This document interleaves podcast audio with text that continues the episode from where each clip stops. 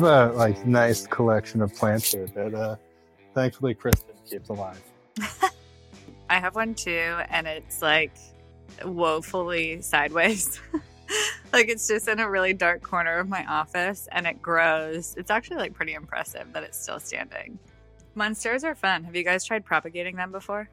No, but it's like Jumanji over there, so we might have to. Uh, Do it. It is the cheapest Christmas gift or any time of the year gift. If you've got like housewarmings or birthdays, people love monsteras and the plants grow so fast from cuttings. I think I have three or four full size monsteras in the house that I grew from a cutting starting last year. Yeah, it's wild. Uh, we got it at Costco for like nothing mm-hmm. on a whim.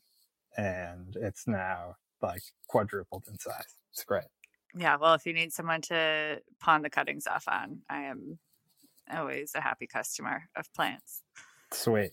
Teja may or may not be joining us. He just said there's a few things he needs to get done. Actually, fuck it. So maybe we'll see him pop in here in a minute. Chris, you're like you're back to back on the Frontier podcast. Yeah. Episode one of Chris hasn't dropped yet. Oh, it's coming. It's actually secretly out on YouTube already because I needed it for the webinar on Friday. What's up, Teja? Yo, what's up, y'all? How you doing? Hey. Good. How you guys doing?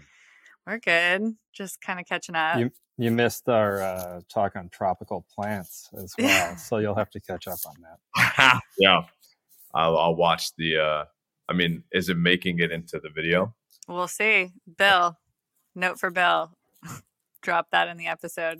Teja, you strike me as somebody. I mean, I, this isn't really a fair assumption because the only time I've seen you care for plants is in the office and the plants that we used to have upstairs are crispy but it's also because we don't work in the office anymore so that's not your fault. But are you somebody who can keep plants alive?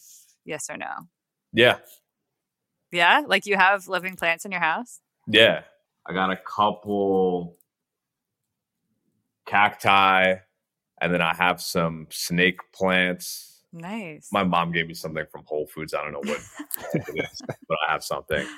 Good. You're getting some like some air cleaning action going on. Yeah, totally. I love cacti. Very low maintenance. And actually, I have a cactus. That's the me- that's the cactus that mescaline comes from. And so when it gets real big, you can actually like cut it and extract mescaline from it. Um, Sick. Yeah. So I'm assuming you're not there yet, though. Like you've yet no. to. Okay. so that's like a company party, like next year or something, or like a blog post. I feel like that would be fascinating. totally. I have friends that are like, well, I have one friend, and I just made another, who are like like total or one or two friends that do. Okay. I have two friends total. um, but no, I have like I have some friends who are into like drugs, aka plant medicine, like they call it plant, which is just like, come on, dude, it's fucking psychedelic drugs. And so, you know, they're into growing their allegedly. They're doing it in the metaverse. Yeah, totally. No, I mean, I, I, I like the notion of like being able to grow your own plants and like I have a small herb garden and whatnot. It's just it's good. Mm-hmm. You want to eat nice. eat what you grow. That's right. I've got a couple house plants that are now buried in the storage room. We didn't realize that we were burying them, but now they're I'm just like totally inaccessible. So prayers up for my my snake plant and my monstera. I like Gardens of Babylon over in Germantown. Oh, it's great. Have you been to Bates? No. It's like Gardens of Babylon, but with outdoor plants. Dang. Okay. Yeah, I need to get some. Yeah. You know. Chris, unfortunately, you're gonna have to come to Nashville, um, and we're just gonna have to go to all these plant stores. Hey, so. I'm in. I uh, have you seen Gardener's World on BBC? No. It pretty much got us through the beginning of the pandemic. It's like this guy Monty Don and his dogs tending to his gardens in uh, in the UK. It's amazing. Sick. I'll put that on in the background while I uh, do computer things this weekend. There you go.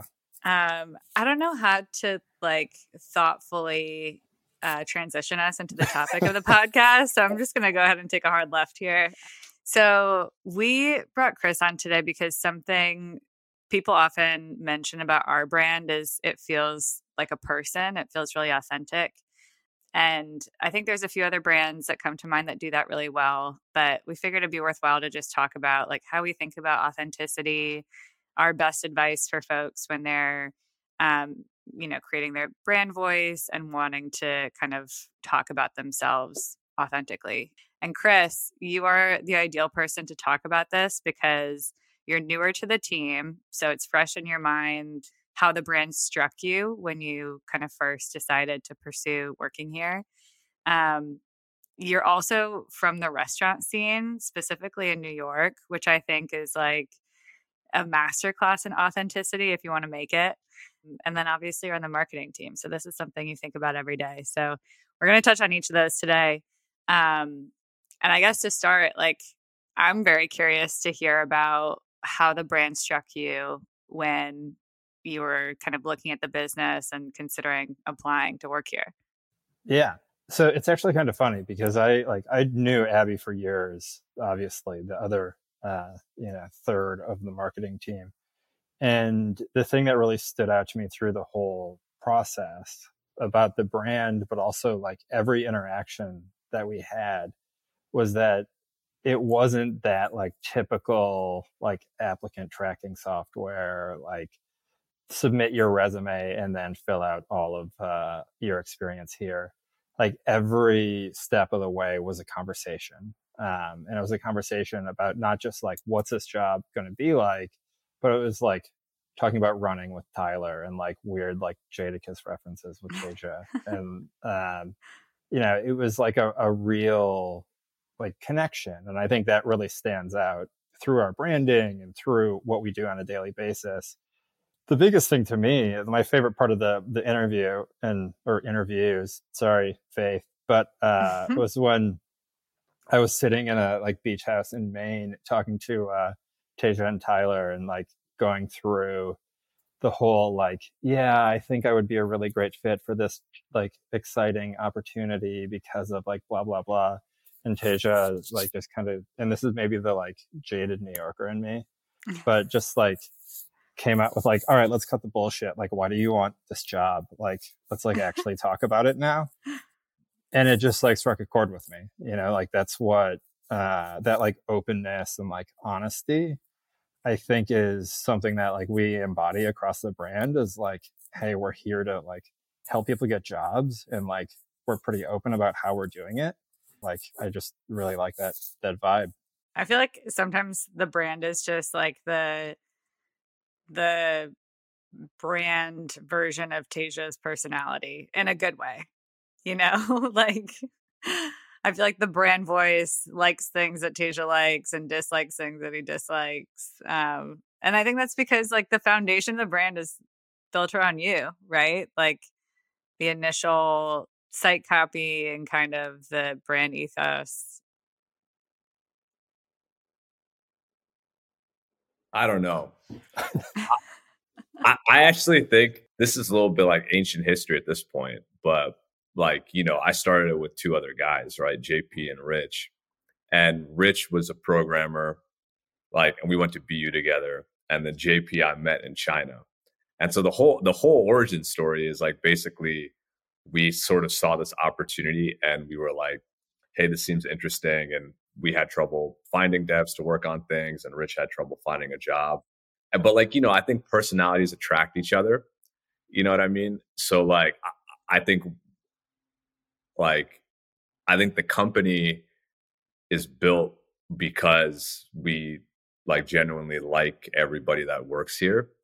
And so I, I don't know if it's as much me as in like the type of personalities that that people who are similar to me have mm. if that makes sense you know because all three of us on this call are pretty honest straight shooters don't like a lot of varnish and the people who like that tend to be similar like i'm very right. similar to that so yeah yeah i don't know i feel like it's like too it's like too much to be like it's my personality although i appreciate it that does like satisfy like a vain part of me but i but i i think it's more so like you know, people who vibe with me, like you guys, and I vibe with you guys, just probably similar.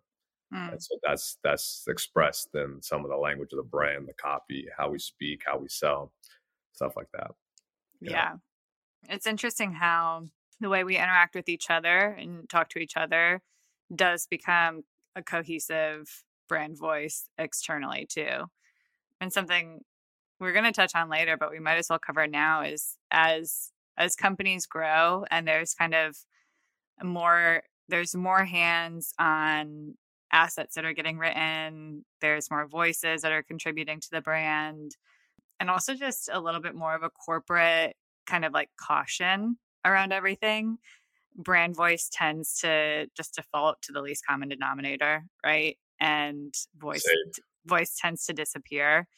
Um, and so I'm curious. I mean, both of you, you know, how how do we foresee maintaining that kind of authentic voice as we grow? When I think about this question and like see us going forward, it like it comes down to a lot of us like kind of being humble and being able to just like develop an outline of like you know like realize like where we want to go ultimately but also to like you know ask our market like where what can we do to um what can we do to be helpful? What can like what do you want to see from us? Mm. and i think that's super dependent on what platform that we're on.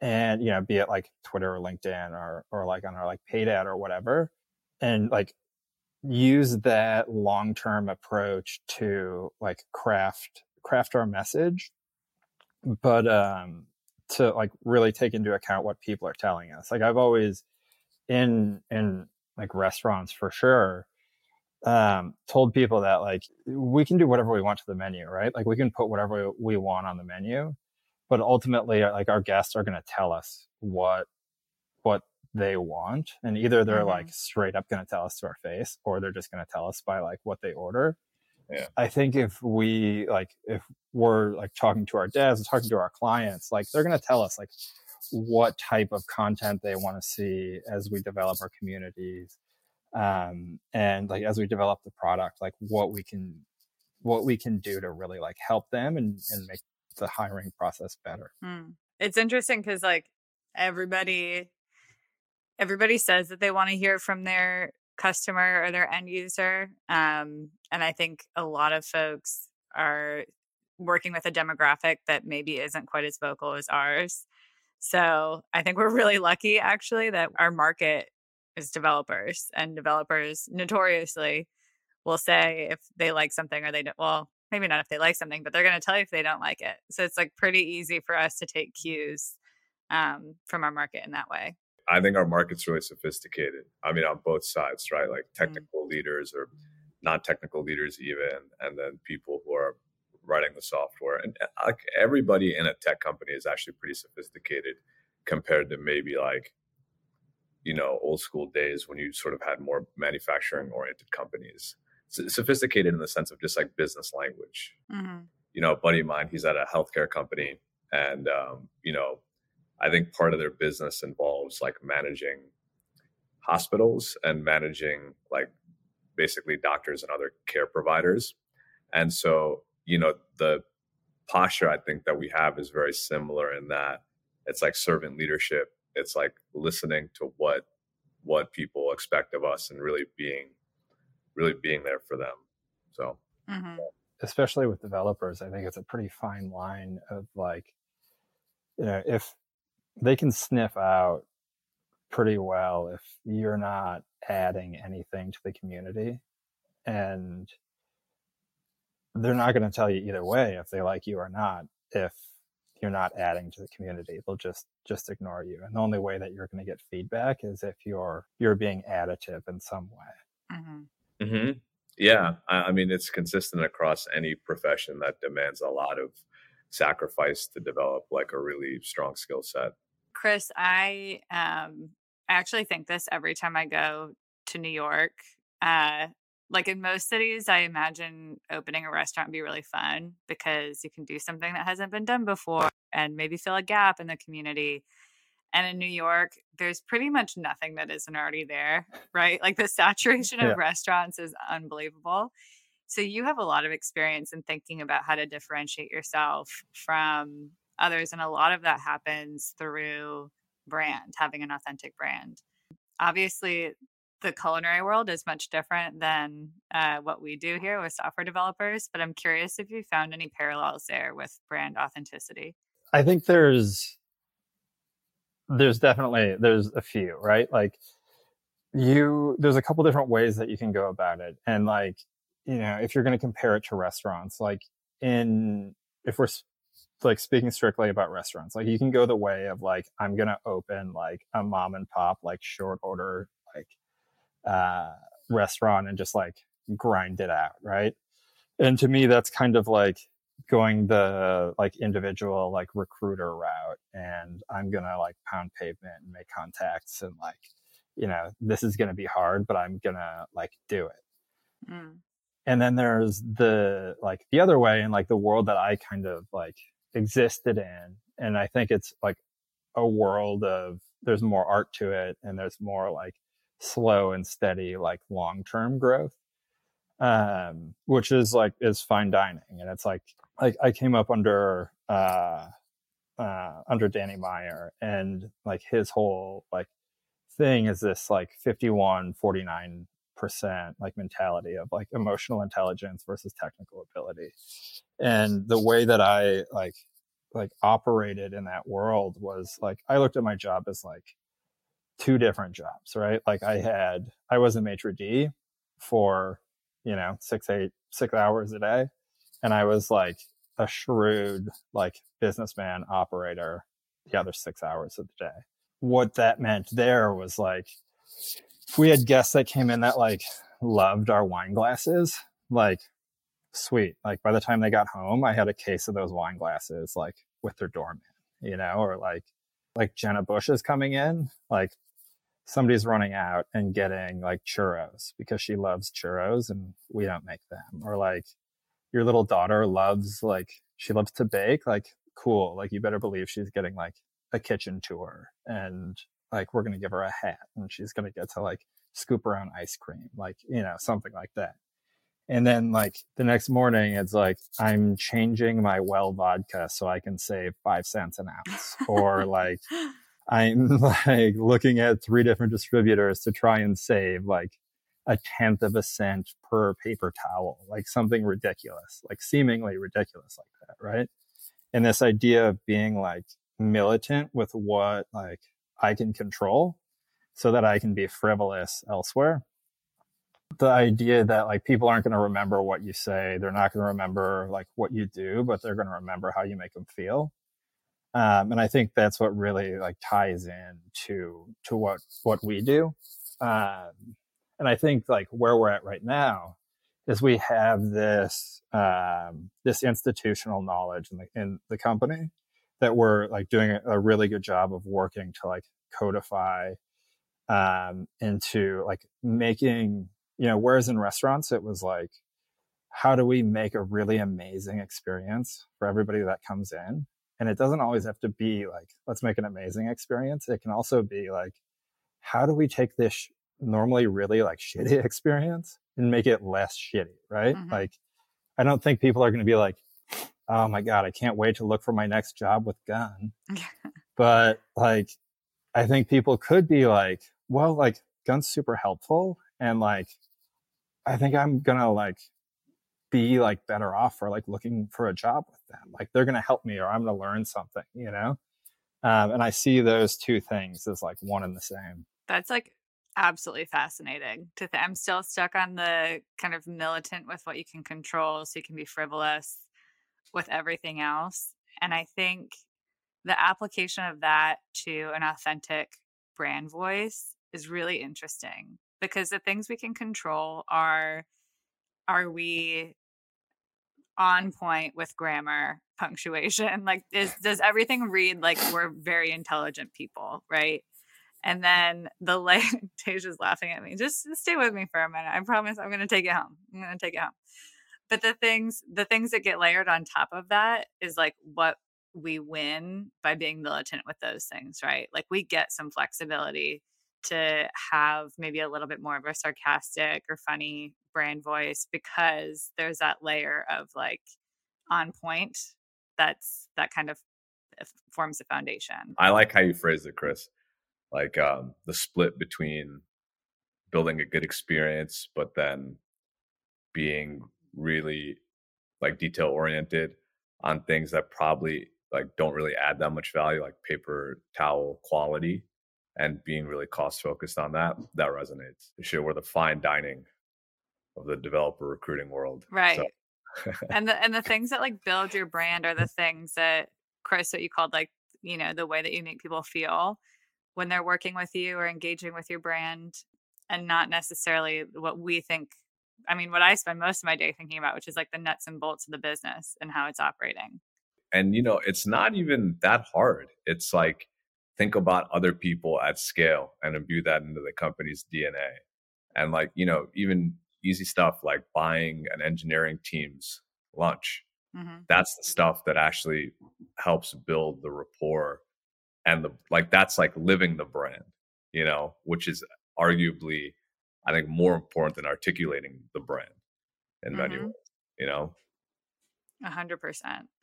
We're kind of getting into the last question I have for you, Chris, which is for businesses like ours that, you know, might be in a competitive space, you know, they're playing in a competitive space and it's critical that they set themselves apart with an authentic brand. What's some advice we could share with them to help them do that well? I think this is something that I had a like I struggled with for a long time and it comes back to like my kind of like journey in like finding my own like creativity and finding my own voice. Um like when i was like earlier like younger in my 20s i'm not in my 20s when i was in my 20s um, I definitely was more like I went to like University of Colorado. Like I was a little will o' the wisp. Uh, lived in the mountains for a while. I eventually got to this point that I realized just how important like having systems in my life and in work like really was. And this idea of like implementing as many like just getting like straight up like Phil Jackson on like everything you do and like putting systems in place so that you can get all of your like technical stuff done and you can focus on having your person like you know for me it was like developing creativity but but it's also like focusing on like developing your voice developing your brand like having that fun right? Like if you can get all of the things that need to be done out of the way get that on autopilot and like for for us as a brand like what I think that means is like, you know, and I think what we do and like our engineers do a really good job of is like they're constantly creating systems so that um, anything that isn't customer facing gets like automated, right? Like gets um, just gets taken care of so that our people in like sales or like customer success are like spent talking to customers and are like developing having that interaction and just making sure like kind of going back to that like that that thought earlier of like developing that like clear objective and having some like making sure like all of your um your marketing that goes out is at least somehow like tangentially like related to that like mm. objective. Mm.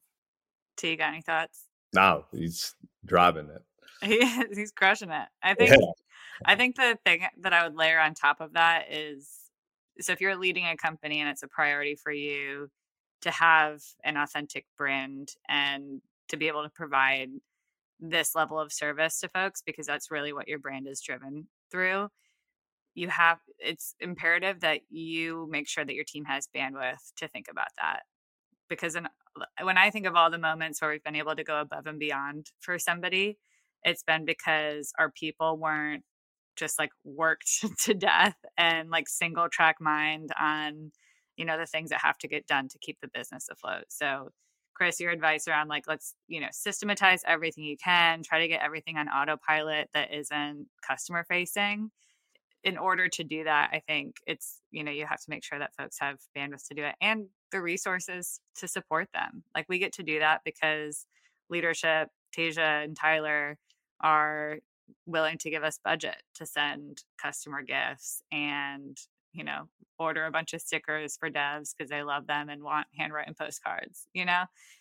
So i think that would be that's my core advice like your brand brand doesn't come from your executive it might be built based on your executive per- personality but the people who disseminate that and kind of live out that brand are the folks who are talking to customers every day so. I like i think i kind of have an interesting like take on like the questions that we should be asking ourselves from like a, a marketing perspective and i think it's you know obviously i still think of everything from like a, a hospitality point of view because just that's been like ingrained or like beaten into me over years over the years like whichever you want to like look at it. But like um you know like looking at, at like a simple like marketing problem and like what we do right is like the most hospitable thing that we can do is to get jobs in front of people right? Like get a but get a specific job that is applicable to a person in front of them. And like in my role that means that the most hospitable thing I can do is find the place that they are and craft a, an appropriate message to get in front of them. But it also means to find whether they're not because it's super inhospitable to be like blasting this message to people that don't want to hear it. Right. Um, and then like after that asking like what's the best way that people want to like want to get this message and like something that we often i know i said earlier that people will tell us what they want but there's also this like other part of me that like you know having been a like wine director for years like people also don't know what they want.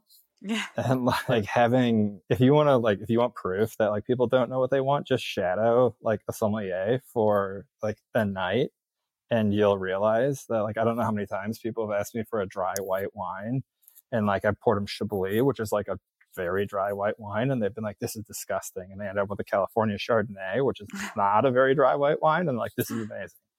Being able to step back and like ask, okay, like you know, people say they don't want text messages, but what if like instead of putting this ad on like Reddit, maybe it's a like super targeted text message that we could send somebody, or like mm-hmm. like being able to like ask those questions and i think being able to frame it within like within the the like frame of reference of being hospitable um, i think is really really interesting when applied to like marketing and advertising right? Because people don't see marketing and advertising as being hospitable in any way. No. I think the the general consensus is like marketing is evil and you know trying to sell you shit you don't need which you know so in some cases absolutely and i've mentioned this before but they get me every time. I'm a sucker for a marketing campaign. No one has to be hospitable to me. Just insert yourself wherever and i'll probably buy your shit. No i think you're you're really hitting on something super interesting and it's like a real challenge i think for companies like how to move beyond somebody's articulated wants and speak at the level of like maybe their subconscious needs and and it's like you have to leverage like empathy in a way but then also kind of like in some cases maybe even ignore what they're saying to like your assumption of what they need it's a really tricky balance but it can be done well and it can be done i think from a place of as you said hosp- hospitability hospitality I kind of like hospitability. Hospitability. Yeah. We're going to be hospitable. That's going to be one of our objectives for marketing next quarter. Yeah, yeah, definitely. If you want to sound intelligent, go say that. yeah, it's, I mean, it's interesting. I'm excited to see how our brand voice changes, but also kind of stays true to our roots as we grow and as more people are responsible for kind of maintaining that across many different platforms. So great talk, Chris. This is really helpful. And I I'm like sidetracked right now because I've been taking notes on what you're saying for like how we should be thinking about things. So I think that's a sign that this is a really good episode. So I'm excited for people to hear it. Cool. That's been super fun. Thanks for listening to the Frontier Podcast powered by Gun.io. We drop two episodes per week, so if you like this episode, be sure to subscribe on your platform of choice and come hang out with us again next week and bring all your internet friends. If you have questions or recommendations, just shoot us a Twitter DM at the Frontier Pod, and we'll see you next week.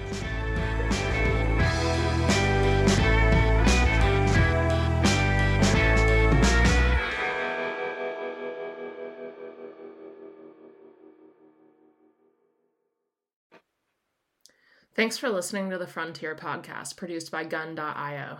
We're the only freelancing platform where engineers actually go to hire other engineers. If you want to learn more about how to hire or freelance with us, head over to Gun.io and get in touch. Let us know you heard the podcast and we'll pay for your first 10 hours with a kick ass engineer.